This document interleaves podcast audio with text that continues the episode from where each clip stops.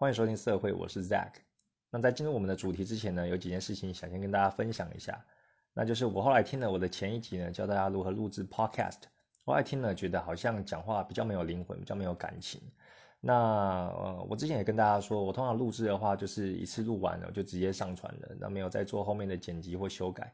但其实我还是蛮在意大家的想法，就我后来会回听啊，回听了之后会觉得说，哎，有什么没有，有什么还有可以进步的地方呢？那我就是下一次录的时候再去做一些修正。那昨天呢会这样听起来的，呃，比较没有灵魂的原因呢，我想是因为。呃，可能之前 NG 太多次了。那昨天我在晚上录制之前呢，有已经录了好几次。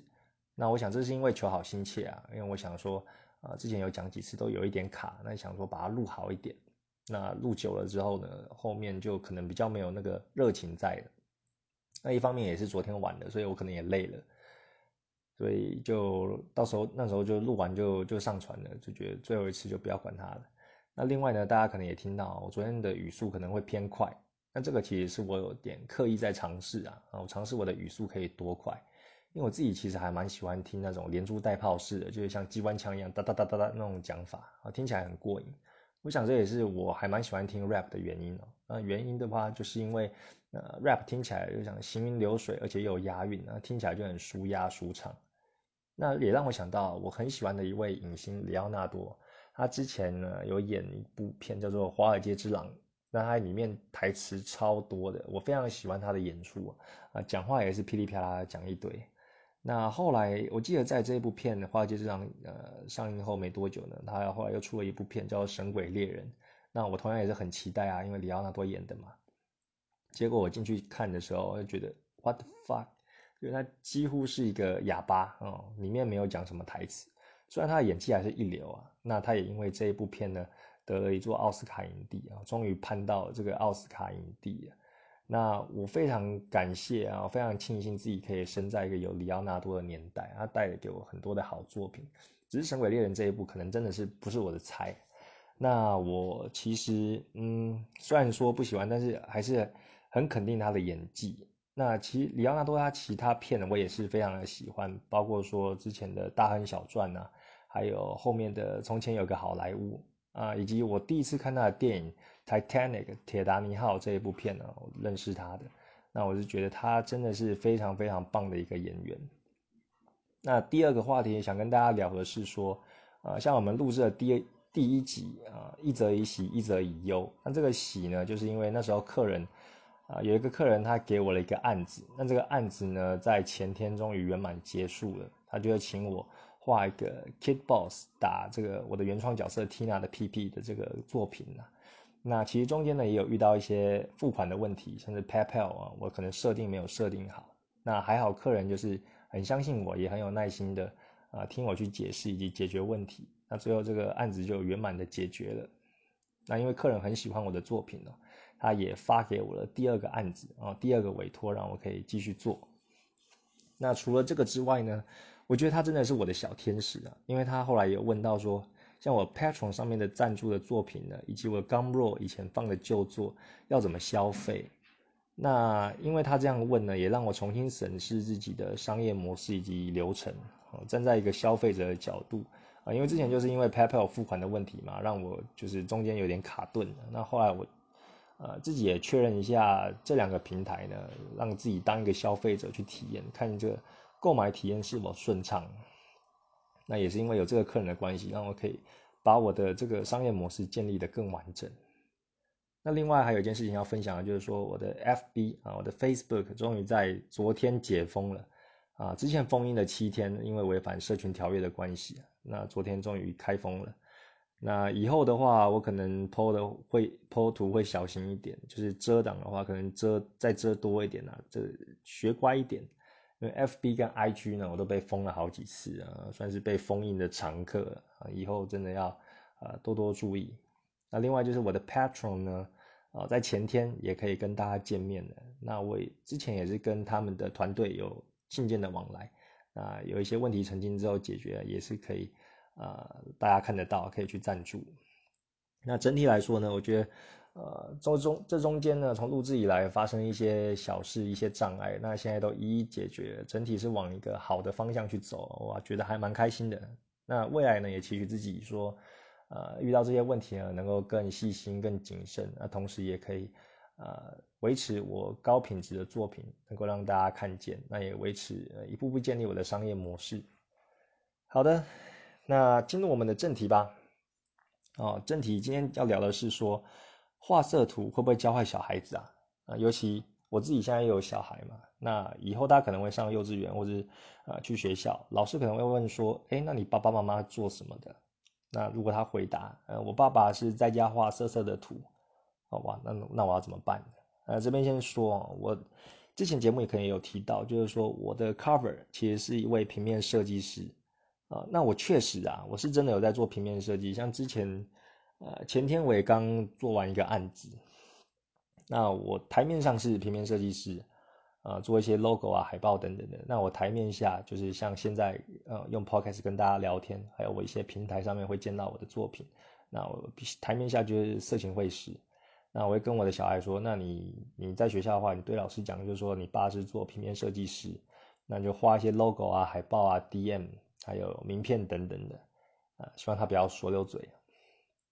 那回到这个画色图会不会教坏小孩子啊？教坏别人的小孩？那我想说这个问题应该是说，你你的工作本来是做这种色情的产业的话，那会对会不会对小孩或者对其他人有影响？那回答问题这个问题，呃，回答这个问题之前，我想先请大家想想看，呃，自己第一次，呃，自己第一次勃起的时候是什么时候？哦，不一定是男生哦，可能女生的话，啊，女生也会勃起嘛，或者说你可以这样理解，就是说你第一次发觉到自己的，呃，自己的有比较不一样的地方，或自己感觉，呃，身体上啊有什么变化，是什么时期？啊，那我跟大家分享，我自己中班或大班的时候，啊，那时候的啊，去学校啊都有穿制服嘛，那制服我们是穿那种吊带裤。那我吊带裤就非常的紧，我不知道是因为那时候发育就比较快，还是怎么样啊？我指的发育是整体身体的发育，不是只有那边的发育。那所以，呃，我觉得裤子就常常会卡到我的小弟弟啊，那小弟弟就会因为摩擦关系就变大嘛，变大就是会翘起来啊。那每次我就觉得说，中午睡觉起来啊，小弟弟又被摩擦又变很大，很不舒服。上厕所的时候都一直往上喷，有时候。弄不好的话会喷到自己，那就很困扰。那时候根本也不知道说勃起是什么意思，也不会写这两个字，那只觉得呃这个很不舒服啊，根本就呃一点都不爽，你知道吗？那这是我第一次勃起的经验。那可能你稍微长大一点，呃，大概到什么小学吧，小学那时候不是也会互相抓来抓去嘛，呃笑别人踢球啊。哦，以前都互互抓下体，男生都玩在一起，都玩这种。那小时候就会笑别人，哈哈，你踢球，你踢球，然后抓到别人就会嘲笑别人。那殊不知呢，小时候笑别人踢球，以后长大没有办法踢球才好笑。那我的意思是这样啊，小时候我们就是因为接受这些有的没的，或者一些错误的观念啊，建立起我们对于性的这个价值观。那因为学校没有教嘛，那可能爸妈又不太会跟你讲。但我觉得是这样子啊，你不讲不接触，不代表它不存在。你以为小朋友什么都不知道？其实我跟你讲，小朋友什么都知道。像以前我们那个年代啊，电脑很烂，那呃还有色情守门员这种软体啊，就是说你上网的话还会稍微挡一下。那你有时候哎被你找到 A 片了，你点进去，结果那个是一个有毒的网站。那你就变得说不能修理嘛，电脑当掉了，还要请爸爸来拿那个重灌的光碟。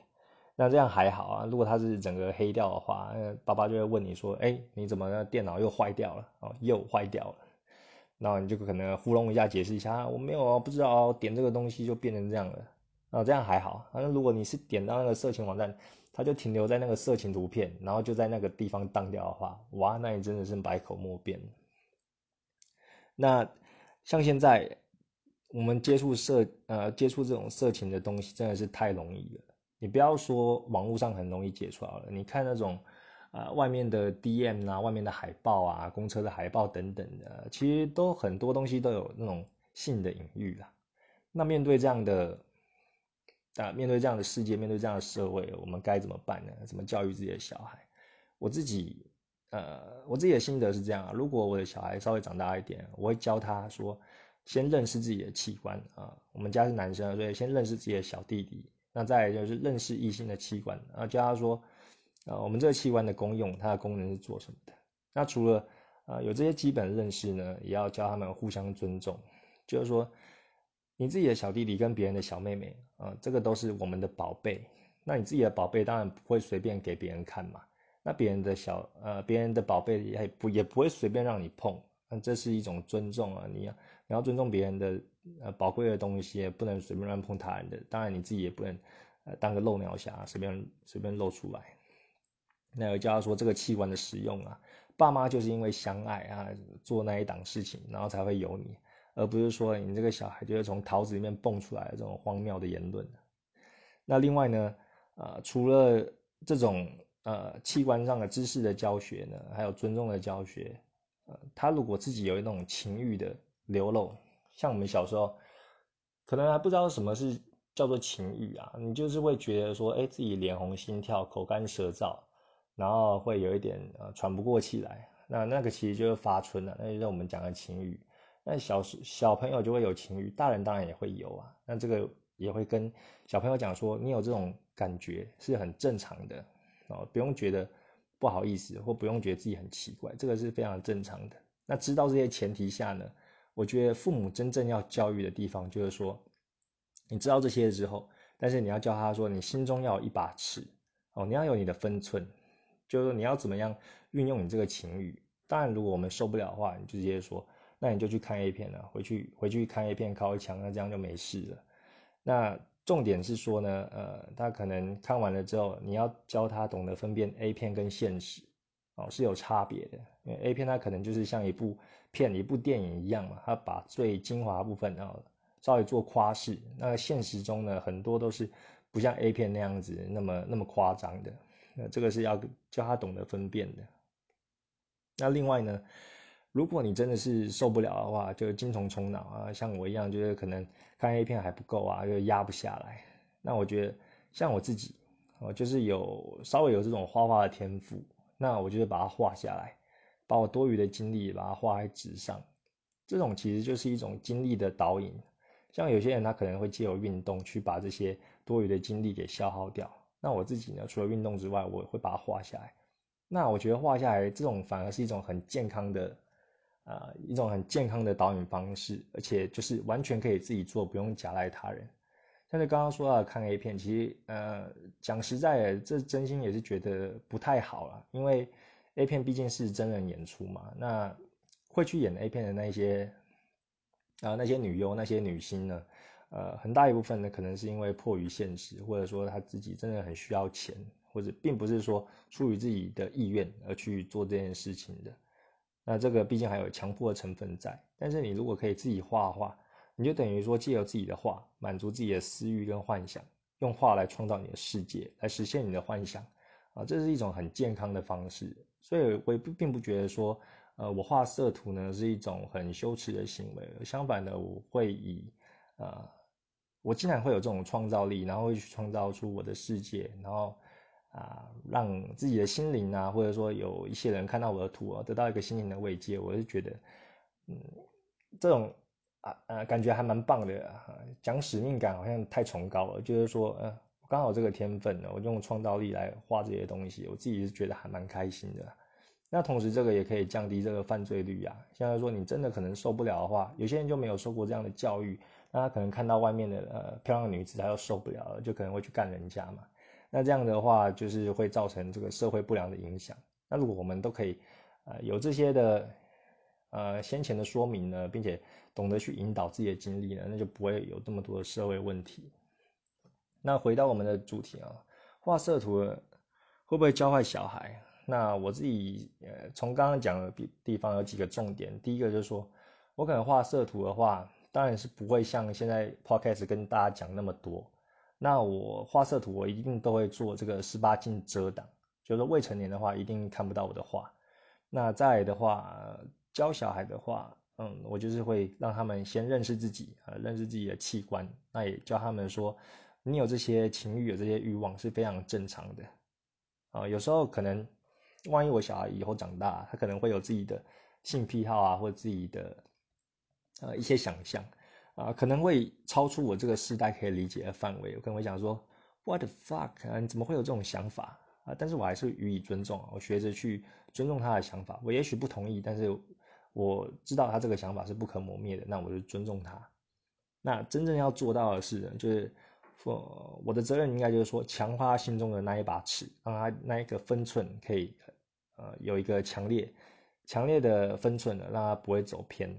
那当然也会跟大家说好处跟坏处吧，就是说，你在这些条件都建构下来的话，如果你还是要去做，啊，还是要去做一些犯法的事，那你就可能会被抓去关嘛，那连累到你周遭的亲朋好友，那也会让父母蒙羞等等的。那我觉得这些还好，然后重点是，他就毁了自己的前程，他可能背了前科，最后在啊感情上啊，或者是说找工作上面都会面临很大的挑战。那这些都跟他讲过之后，如果他还要去做，他就是一个呃足够理智的人，他就可以去做判断了嘛。那当然，他如果不要去做，那就真的是很棒，因为他等于说呃了解到这些后果，让他也守了分寸。但是他这些经历还是需要去引导啊，很难去，呃，没有引导的话会很难受。那没关系，那我们就一起来去发现、发掘，说他要怎么把这一些多余的精力引导到，呃，一个正确的地方，不会伤害到别人的地方，然后也能让让自己能够舒服一点。啊，这个是我今天想要跟大家分享的部分。那如果你听了这一集呢有同感，或者有一些问题的话，都可以在下面留言。那也可以按个星星。那今天呢就聊到这边喽，拜拜。